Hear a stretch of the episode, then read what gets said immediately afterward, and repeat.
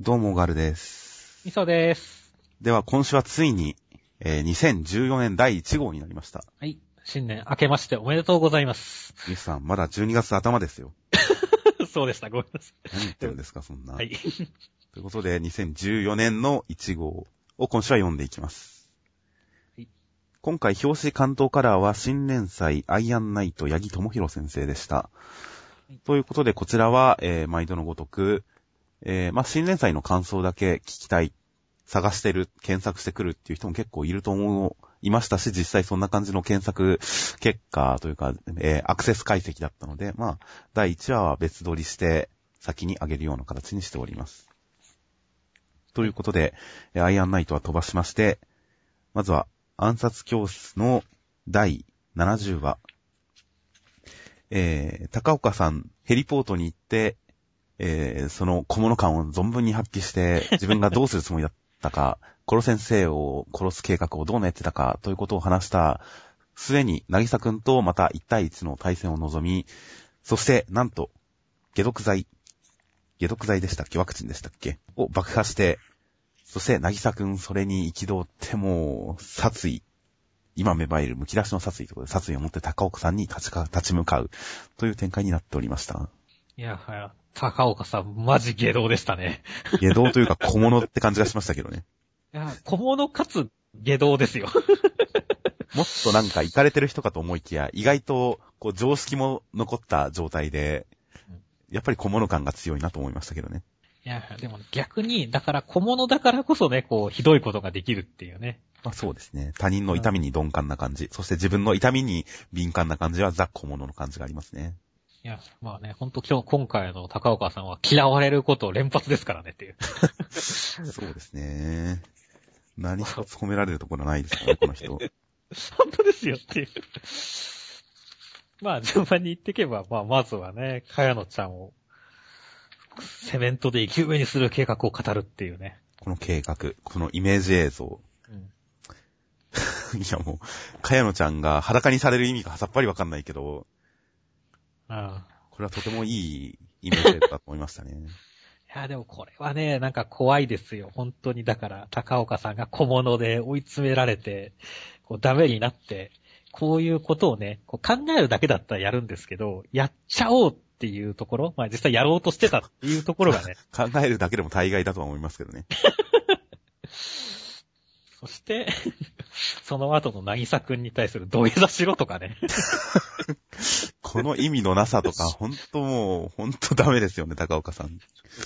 しかもそれが土下座かとかね。すげえ情けないですからね、こいつ。それをした後のすげえにんまりとした顔ね。はいはいはい。いやーもうだからね、今週は、そして、まさかの、うワクチン爆破っていうね。この爆破した後のこのひどい笑い。その、その顔が見たかったっていう。ただそのために今までやってきたってことですからね。そうそうそう。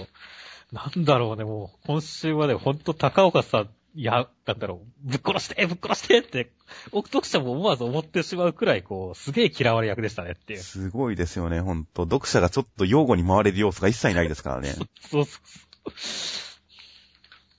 だからなんだろうね、もう最後の方で渚くんがこう、ねえ、はい。刃を手にして殺してやるっていうのももう頷けますよっていう。いや、まあ説得力ありますよ。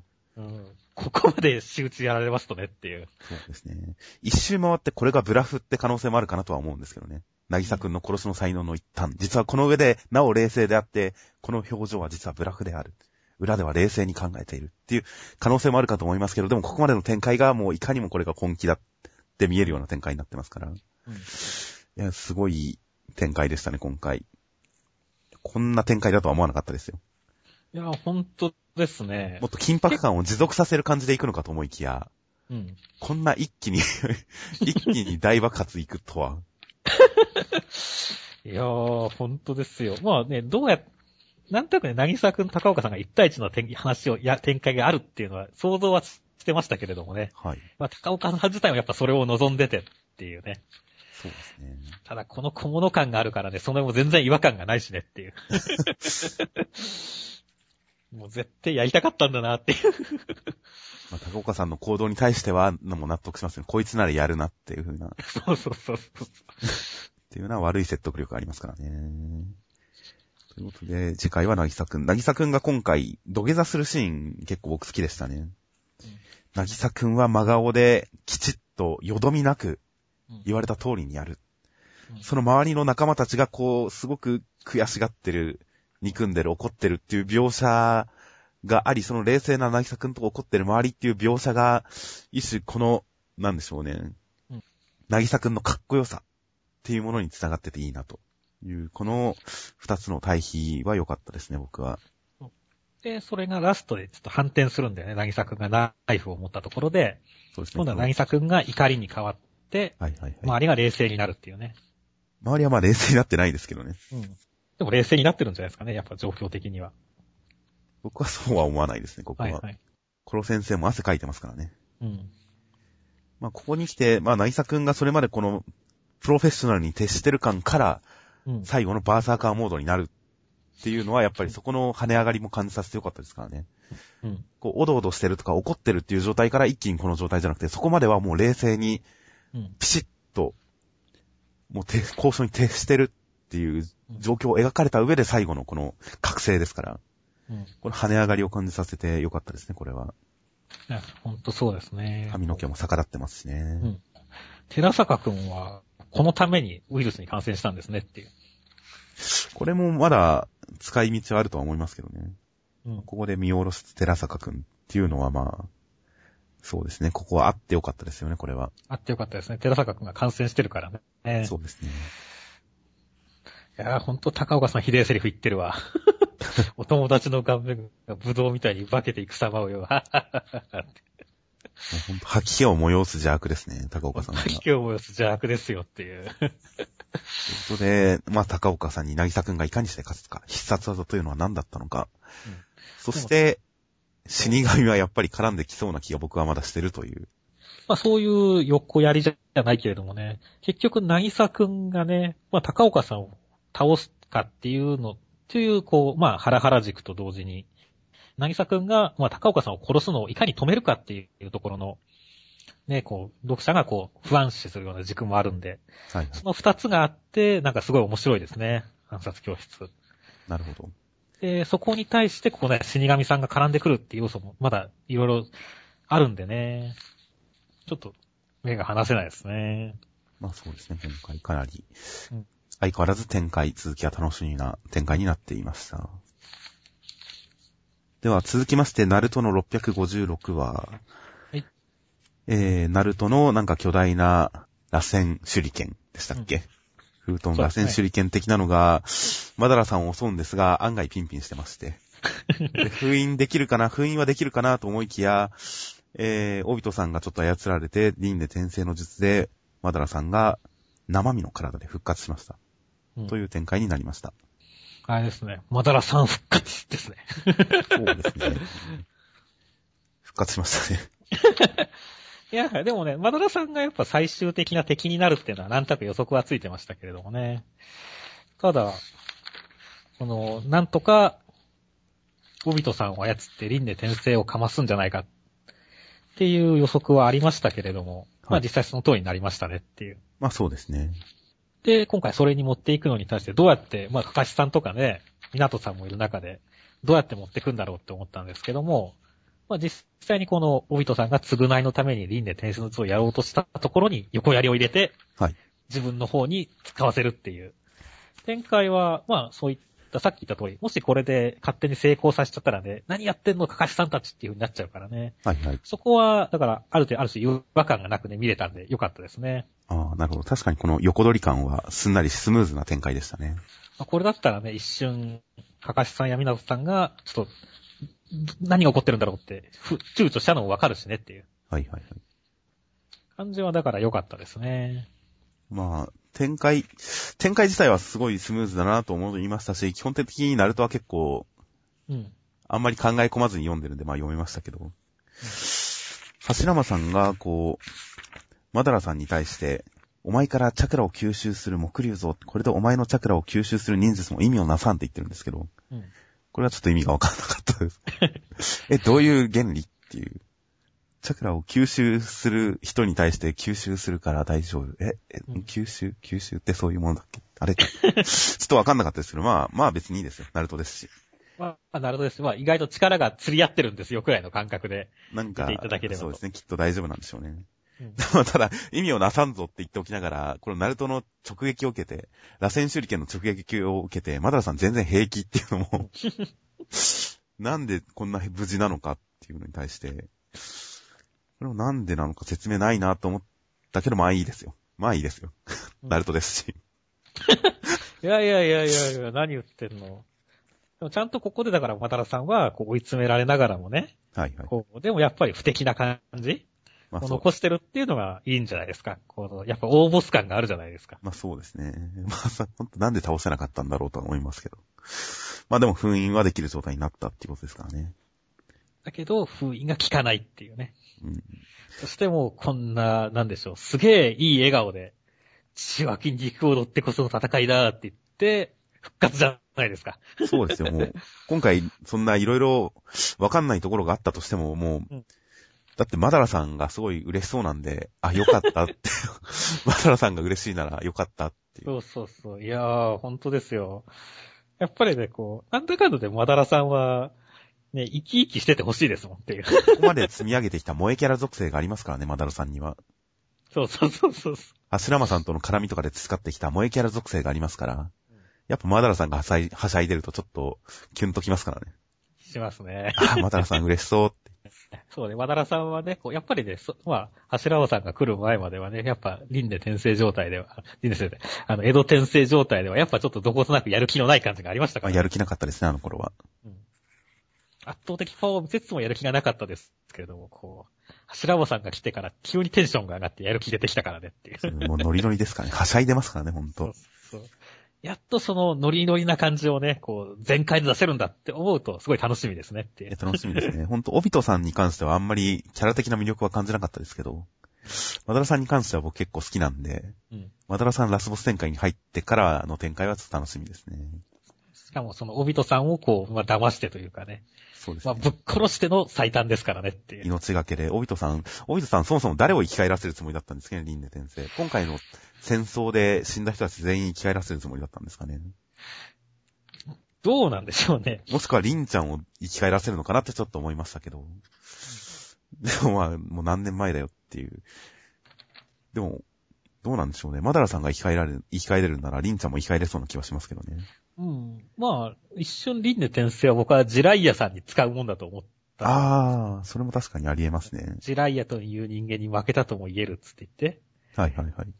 うん。っていうかよくわかんないですね、輪廻転生。どの範囲で生き返らせられるのかはよくわかんないんで。うん。というか、輪廻転生ってそもそもどういう呪術だっけっていうのをよく覚えてないんで。生き返らせるらしいっていうのと自分が死ぬらしいっていうのはなんとなく覚えてるんですけど。でもまあ、マダラさんが楽しそうなんでよかったですよ。そうですね。とりあえずは。とりあえずそれでよかったですよそ。うですここからだからラスボス展開なんで、そうですね。次週以降、すごい期待ですねっていう。そうですね。マダラさんボスの展開は、素直に楽しみですよ。はい。では続きまして、直撃の相馬、えー、ジャンプ新戦力キャンペーン指導ビッグポスターセンターカラーの直撃の相馬第50話でした。いまあ、表紙は田所ちゃん。結構オーソドックスなイラストでしたが、まあ、田所ちゃんは可愛いです。ただいいですね。そして一応新戦力キャンペーンというのが始まります。結城美桜ちゃん、初期予想とかで完全再現グラビア。はいはいはい。ちなみにこれ見ましたか？僕は見てないですよ。ああ僕見ましたけど、結構良かったですよ。えー、まあ、田所ちゃん似てるか似てないかって言われたら別にそんな似てるわけではないんですけれども、あこの、まあ、小野寺ちゃん、結城美桜ちゃんあ、はいはいはい。が、の農作業着に関しては、この、なんでしょうね、実に似合ってましたねっていう。えー、漫画以外でこんなに農作業が似合う雰囲気が出せるやつがいたんだみたいなところはちょっと衝撃的でしたねっていう。なるほど。あの、相馬に風呂場を覗かれる、覗かれるシーンはやらなかったんですかね？そうですね。だからここに書いてあるこの絵の、絵の服を着てくれたっていうね、制服とか。なるほど。なんか、ちょっと制服はすごいコスプレ臭かったですけれど。そ なるほど。制服はちゃんとこの学校の制服うですね。学校の制服ですね。なんですね。へだから意外と面白い企画だったと思いますね。ー。なるほど。公式コスプレとうん。いうことで。あとは、まあ、あの、ワールドトリガーと同じニコニコ星画とのコラボロッテリアをジャック・ジャングルポケットのコント CM ということで、なんかいろいろやるらしいです。そうですね。はい。で、内容としましては、田所ちゃんと北条さんの、えー回想というのは、えー、なんか、田所ちゃん、篠宮先輩に勝ったんだって、みたいな話だったんですが、まあ、その後結局、北条さんは田所ちゃんをちょっと見損なっていたと。見損なっていたんですが、実際、この、えー予選のさなか田所ちゃんは、アンコウの吊るし切りを成功させて、会場の注目を集集め、織江様も、えー思わず悔しがり、うん。そして北条さんも、驚く、驚くという展開になっていました。うん。頑張れ田所ちゃんという展開になっております。回想のシーンはどうでしたか？思ったより何もなかったんだって思いましたね。そうですね。もっとなんか因縁めいてるのかと思ったら、なんか、これまで読者が知ってる情報に関してだけ北条さんがいじって、しかも大した盛り上がりもなく終わるということで、うん、意外と地味だったなっていう。そうですね。僕は結構、この北条さんにはこう、田所ちゃんとちょっとレズるような感じが見たかったんですけれども。ああ、僕もちょっと期待してましたね。うんちょっとそれがなかったのはちょっと残念でしたね。ただまあこの後、この後の展開でそういう展開があってほしいなとは思ってますっていう。そうですね。北条さんはちょっと男嫌いの感情を出してますからね。うん。これは方向性を与えてあげれば、いくらでもそっちの方向に行きますからね。うん過去回、ぜひ、この後はっていう。全然あり得ると思いますよ。うん。北条さん、いかにもこう、なんでしょうね、姉御肌な感じが、そういう属性に適応性高く、高そうですからね。うん。ちなみにこの過去の横浜中華街のこの自分の親が料理長をやってるところで、こう部門長のすぐに追い出してやるぜっていうのをの覗き見てるとかいう過去回想があるじゃないですか。うん。この部門長がすごいエロそうで僕好きなんですけどね。何もエロいこと言ってないですけど、そうだね。まあ、いびり倒してって言ってるからねっていう。右で倒してすぐに追い出してやるぜって言って、単語自体は別にエロくないんですけど、この人の顔、顔？このおっさんの顔？を見るともう、実際いびり倒すシーンはもう18期になるんじゃないかという、薄い本がはかどりますなっていう。妄想の翼が広がりますからね、これに関しては。まあ、それはね、チャイナ服で厨房立ってますからね。そうです、いろんな想像は膨らみますよっていう。そうですよ。もうそれだけで、丼3杯いけるのが多分本当の紳士なんで。回想シーンの親父がスケベそうっていうだけで僕はかなり来るものがありましたよ。レベル高いですね、ガルちゃんは。で、あとはまあ、北条さん、回想後、まあ当席第,、第一席を目指すって言って中華鍋を振ってるじゃないですか。うん。この中華鍋を振るこの勢いをおっぱいの向きで表現してるっていうのもすごいですよね。まあ見てくださいよだからこそ。そう中華鍋を思いっきり振っているシーンでおっぱいが上を向いてるんですよ。まさに巨乳だからこそできる技ですな、っていう。いや、見事な、見事な中華鍋の勢い描写ですね。料理のこの手腕をおっぱいの向きで表現するという新しい境地にしょ食撃の相馬は至ってますよ。いや、本当ですね。そして対抗する、対抗する田所ちゃんは、もうその、えー体型的な不利をシチュエーションで覆しますからね。はいはいはい。よかったですよ、この半身開き。この、下からのアングルのカットですね。そうですね。エロいですね。これは僕もちょっとエロいって言っていいのかどうか迷いましたけど、やっぱエロいと、エロいですか、これは。エロいですね。この超絶したアングルっていうのがエロいですね。お股の部分ですよね。そうそうそう。このラインですよね、女体の中で。このお股の部分のラインが、このタイトな服装の上から妙にエロく映るんですよね。うん。いや、ほんとだよ。そんなシーンじゃないはずなのに。すごいエロく見える。いいですよ、これ。いや、ほんとほんと。直撃の相馬はね、こう、料理服がエロいんだっていうことをね、再確認させてくれるいい漫画ですよ、本当に。まあ演出とかも含めて、やっぱこういう大きいうん半身開きは、見開きとか半身開きは、やっぱ雑誌サイズで読んでる時のお得感だなって思いますね、これ。そうですね。うん、ジャンプで読めてよかったですよ、この半身開きを。あれですな。あれちゃんはエロに貪欲ですなっていう。ちなみに、あの、ミスさんには言ったことなかったですけど、このポッドキャストの主要テーマの一つは、ジャンプをリアルタイムで読むことの面白さを伝えるですからね。はいはいはいはい。だからその週で他の作品に言及したりしてるのもそのための狙いがあってやってることですから。うん。了解です。実は、今まで言ってなかったですが。そう、今まで知らなかったですが。そう実はこれはジャンプでリアルタイムで読むっていうことの面白さを伝えようっていうのがあるんで、今回の半身開き、大きい半身開きに関しても、ジャンプの雑誌で読んでこその良さがあるなと。いずれ愛蔵版が出たりしなければ、このサイズで読めるのはジャンプだけですからね。うんいや、いい見開きですよ。いい半見開きでしたよ、これは。いやそして、まあ、ちゃんと料理の方も見てあげましょうっていうことで。あんこの吊るし切り、あん肝まで、山岡さんの大好きなあん肝までちゃんと取り出してますからね。そうですね。美味しいもの山岡さんも大好きあんですね。肝もちゃんと取れてますからね。フォアグラよりもうまいでしたっけ？そうです、そうです。結構印象に残ってますね。第1話ですからね。第1話ですから、あれ。あ、はいそうか、そうか。そして、まあ、あんまあ、その前の段階から見ていきますけど、はい僕はここ、結構、田所ちゃんがね、この手を合わせて、勇気だけ貸してくださいって言って、この、ね、相馬くんの手の感触を思い出して、勇気を振り絞るっていうところはすごい良かったですね。いや、ヒロイン力高いですね。そうそう、ヒロイン力がすごい高いんですよっていう。はい。やっぱヒロイン力の高いヒロインっていうのは、こう、やはりある種自分自身の力で何かを解決しても、そこにやっぱり主人公がとかね、その、まあヒーローの方が支えにいるっていうところを見せるっていうのがね、ヒロイン力の、ヒロイン力たるゆえんなわけですけれども。はい。いやー、田所ちゃんすげえヒロイン力ですよっていう。そうですね。らすごい良かったですね。まあ僕らはそのすごいヒロイン力の高まりのところでエロスの話ばっかしたわけですがっていう。だからこそですよ。その前振りがあってこそですよ、やっぱこれは。まあそうですね。深みのある、精神性のあるエロシーンですから、だからここは。そうそう。いやー、本当そうですね。そう、まあレベルが高いです。う。いいですよ。ということで、田所ちゃん、今回は完全なる田田所ちゃん会ということでそ、うです。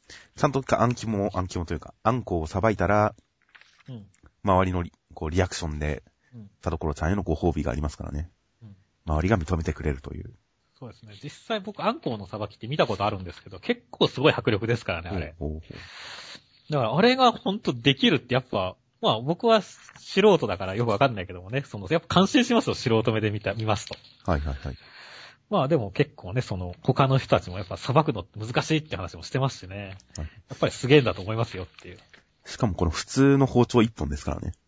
そうだよね、すごいよね。確か俺の時もうちょっと結構す、でかい包丁でやった記憶があるんだけどっていう。解体用の包丁ってありますからね、ちゃんと。うん。すごいね、そう考えると。すごいですよ、田所ちゃんは。すげえ成長ですよ、本当に。そりゃ、織江様もつい我慢できないですよ。我慢できないですね。この織江様の悔しいが僕はリアクションの中で一番良かったですけどね。一番、こう、気持ちよくなりましたよ。ええ別に変な意味ではなく、ちゃんと、あの、前の週で田所ちゃんを侮ってた人が、こう、認めるっていうリアクションの中では、この、もう、田所ちゃんに関してはもう、除外ね、こいらないわって言ってた、織江様がもう悔しいって悔しがってるっていうのは、いいリアクションだなと。いい価値表現だなと思いましたよ。ね勝利表現だなと。そうですね。一色先輩もニコってしてますしね。笑ってますからね、ニコッと。うんいいや、田所さん勝利不具合が立ちましたねって。やそうですね。いや、B ブロックのメインはほんと田所さんですよ。うん。ということで、A ブロック、B ブロックともに大変今、うんいろいろな布石が置かれていますから。そうですね。いや、ネタばらしがほんと楽しみですよ。本当ですね。ネタばらしだけで何週かけてもいいですよ。そうですね。結構、あの、詰め込みす、まあ、どん、結構ね、やってくれて構わないですね、本当に。気になるのいっぱいありますからね。うん。ということで来週以降、まだ料理展開が続くのか、それともお披露目に至るかわかりませんが、うん。いやー、とても楽しみです。食撃の相楽しみ馬。では続きまして、黒子のバスケの、えー第240話、古畑くんが出たことで落山サイドは、お前らひでえ。いっそ古畑くんを心配するんですが、みんな。はい。でも実は古畑くんが出たことで、古畑くんを抜かせるっていう展開を組み込むことで、えー、鏡くんによる明石くんのマークを成立させるという、うんそういった狙いがあり、それは成功し、そしてさらに古畑くんは、一応その他のプレーもちゃんとできる。うん。今までちゃんと練習してきたんだ。弱くないんだ。普通のシュートを普通に決める古畑くんという展開になっていました。そうですね。ちょっと僕はこれ、真面目にうるっときましたよ。ああ。そうですね。終盤のやっぱ、こう、弱いや、弱いやつって言っちゃいけないけれども、あの、意地見せるっていう展開ですからね。そうですね。あ、じゃあ一応言っときましょうか。はい。今週ちょっと縛りを設けようかと思いますよ。黒子のバスケに関して。は感いなんでしょう想縛りを。はい、なんでしょう。メガネ君という単語を禁止します。まあ、大丈夫ですよ。あ、本当ですか？僕は結構、その話になったらちょっと、お背負いきれないなと思ってたんですけど。はい。あーそのつもりがなかったなら別にいいですが。はい。ま。あ、良かったですね、今回。まあ、古畑くんは1年ですからね。メガネくんとは別ベクトルですからね。こう、背負い込んだ3年間みたいなのはないですからね。そうですね。ということで、えー、すでに僕が NG を破ってしまいましたが。まあ、まあ、あれですね。えー、最後ほんとかなりうるっときましたよ、僕は。まあ、前半は完全ギャグでしたけどね。いや、はい、いいじゃないですか。てめえらの血は何色だですよ。落山サイドのリアクションは面白かったですよ、みんな。いや、俺、これ、コッパ、あのガキ、コッパ未然にされんぞっていう。明石くんはどんな風にチームメイトからも見られてるんだっていう。ボーンって沸かすですね、きっとフラータ君、肉片になって。うん恐ろしいなぁ。このリアクションは面白かったです。これをこう、セーリングがじゃなくて、あの、相手側がね、ちゃんと、落山側がセーリンがやってたらダメですよ。落山側が、とか、観客じゃないんだよ。落山側がやってるんだよそいうう。なんですよね。落山選手の新しい一面という意味でも面白いですよね。うん。結構、前住くんが意外とこう、実況キャラとして使えるんだなってのが今回分かりましたね。はいはいはい。そうですね。あの、ら前住くんかなり見下し目線で俗っぽいんで、うん。人間味のあるキャラクターなんで、結構モノローグで解説がさえ渡ってますね、前住さんは。まあでもね、前住くんの評価も 仕方ないですよ。だってこんなに頑張ってるのに、明石くんはね、わざわざパスターゲットを探す方が手間なくらいだっていうすげえディスり方してますからねっていう。いや、まあ、普通にドリブルした方がいいってことですよ。無人と同じってことですからね。そういうことですからねっていう。いいですよね。まあ、明石さんは結構キャラを崩さない範囲で、まあ、ボケてますよね。そう、ボケてますよねっていう。でも適度ですよ、さすが。ちょっとこの辺はやっぱ、ちゃんと作品本編で、二次創作でボケる明石くんっていうのはいるかもしれませんが、うんまあ、二次創作って言い方もあれですけど、例えば公式のゲームとか、他のメディアでボケる明石くんはいるかもしれませんが、この公式でのボケ方はやっぱ絶妙ですよね。絶妙ですね。はい。やっぱりなんだかんだ藤巻先生が明石くんを一番うまく使えるんですよって。確かにそうですね。いや、そう、ほんとそう思いますよ。いやはい。まあでもね、そういうギャグで挟みつつも、僕は今回の作戦はなかなか面白かったですね。このリズメの中でもね。結局、まあ、明石くんに先に抜かせるっていうところのはい。面白さもありますし、意外にこのね、鏡くんがね、こう、小太郎くんがあんまり外のある、外のシュートがあるキャラクターではなさそうなのでね、ああ、はいはい。ある程度ゾーンで守ることによって、ね、こう、はいはい。例えばこれでヘルプに行っちゃってるから、小太郎くんにパスさせてすぐ終わりじゃないかっていうところの疑問も特にないですしっていうまあ、ね。ゾーンディフェンス、あの、面で守るってやつですね。そうです。人につくんじゃなくて、範囲で守るっていう。あの、ゾーンっていうと誤解を生みそうなので。そうですね。っていうところでやってるので、作戦的にもだからそれほどね、穴があるわけでもないしっていうところで、ちょっと面白かったですし、はいはい。まあその最終的にはこのリコちゃんのドヤ顔がすごい素晴らしかったっていう。あーこの終わり方は良かったですね。そうそう監督力発揮したぜっていうね。むふんっていう。まあ、ここまで含めてやっぱ、やってやったぜ、してやったぜ感があって、うん。気持ちよく終われましたね、今週は。いやーよかったですね。本当に。今回はちょっとキュンときた上で、多少この最終ページの落山サイドの、えー、入ったけど下手ね、まだまだって感じ、けどセーリンってよくしてんだねってのがわかるシュートだったとか、この辺はちょっと説明がくどいかなとは思いましたけど。うん。この辺リアクションもうちょっと、なんか別のリアクションの描描き方の方が感動に持ってけたのかな、持ってけたかなとは思いましたけど。でもまあ最後のリコちゃんが良かったんでいいですよ。うん。この後もね、こう、リコちゃん戦術を見せてほしいですよっていう。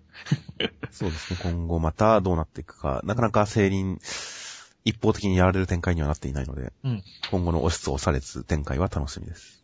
はい。では続きましてトリコの259は、えー、ココさんが白かったのは毒を使い切ったせいでした。うん。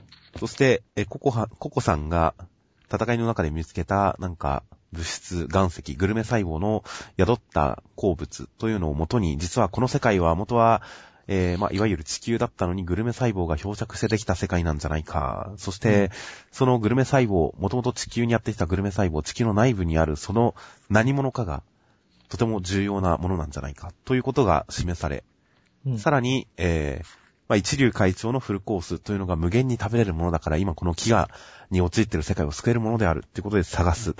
探さなきゃいけない。という展開になってトリコはまだ落ち込んでいました。うん。ということになります。ということで、結構あの前回のエピソードが終わってからずっと毎回今のトリコの状態がわからない。一体何をしてるんだ？トリコ喋らないし動かないし何なんだって言ってましたが、ついにトリコが現状、トリコの現状が判明しました。うん。落ち込んでたんですよ。いや、分かってましたけどねっていう。それだけだったんですね。いやー、落ち込みすぎちゃう。たたず、たたずんでるとか、なんかたたずんで拳を握ってプレッシャー放ってるとか、トリコは一体今何をやってる、どういう状況なんだろうなと思ったら、前回のエピソードラストから続いてずっと落ち込んでたんですね。うんいやー、それがついに判明しましたよ。ということで、本当に、本当にただ、あ、ただ落ち込んでたんだっていう。まあ、コックさんが白いのも、あ、ただ毒が使い切ってたんだっていう。意外とあっさりしたもんだなとは思いましたがあっさりしてましたね。まあでも今回は衝撃的な事実もいろいろ明らかになりました。びっくりしましたね。前回あの、ネオの装備がすごい SF だみたいな話をしましたけど、あ、実は世界観自体も SF だったんですね、トリコって。あれが正しかったんですね、描そうですね。写としては。いやー、でもまさか、今までトリコって世界地図とか出てきてなかったですよね、確か。グルメ界がこの範囲だみたいなので軽く出てきませんでしたっけ、確か。いや、ね僕もちょっとはっきりはしてないんで、出てないかもしれないです。そうですね、僕、まあちょっとそこら辺もよくわかんないです僕は今回だから初めてこの、あれ？これ地球じゃんっていう。いや、まあ地球でしたね。そうなんですよね。で、こう、まあ理屈は全くわからないけれども、地球が膨らんで、この何、トリコ世界になってるんだっていうのは結構衝撃でしたね、本当に。僕もびっくりしましたね。うん。完全なファンタジーかと思ってましたからね。うん。それが一応、まあ、遠未来 SF ですかね、一応、ジャンルとしては。うん。地球の生態系がもうやり直した感。うん。でも、この解説で、カンブリア紀に似た生物大爆発があり、多くの生物が進化繁栄した時代って言ってますから、カンブリア紀っていうのが存在してるんですよね。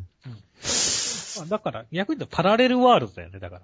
このグルメ細胞が1億年、何億年前か何億年か前に飛来して、地球に遠来た場合の、場合のこうパラレルワールド。まあ、近未来というかね。いうことですよねって。ああ、僕は逆に数億年前にグルメ細胞が来たせいで、一旦生態系やり直しになって、で、今に至るっていう、その人間の文明がすでにあるところにグルメ細胞が来たのかなと思いましたけどね。はいはいはいはい。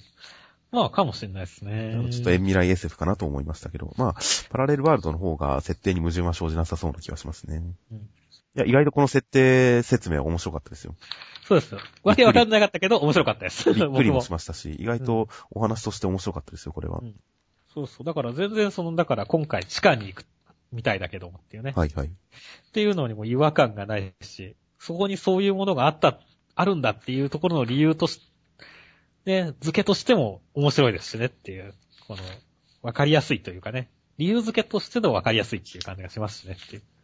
まあ、一応最終目的地っていうことで、結局前回のネオの乗り物っていうのも、あれは要するに地底探査艇みたいなやつだったんでしょうね。宇宙船じゃなくて逆に。そうですね。ということも分かってきましたが。まさかのココさんはね、だからココさんはね、ずっといなくなったわけじゃないんですよっていう。一生懸命調査してたんですよっていうことなんですよっていう。いや、まさにそうですね。だから出てなかったんですよ。うん。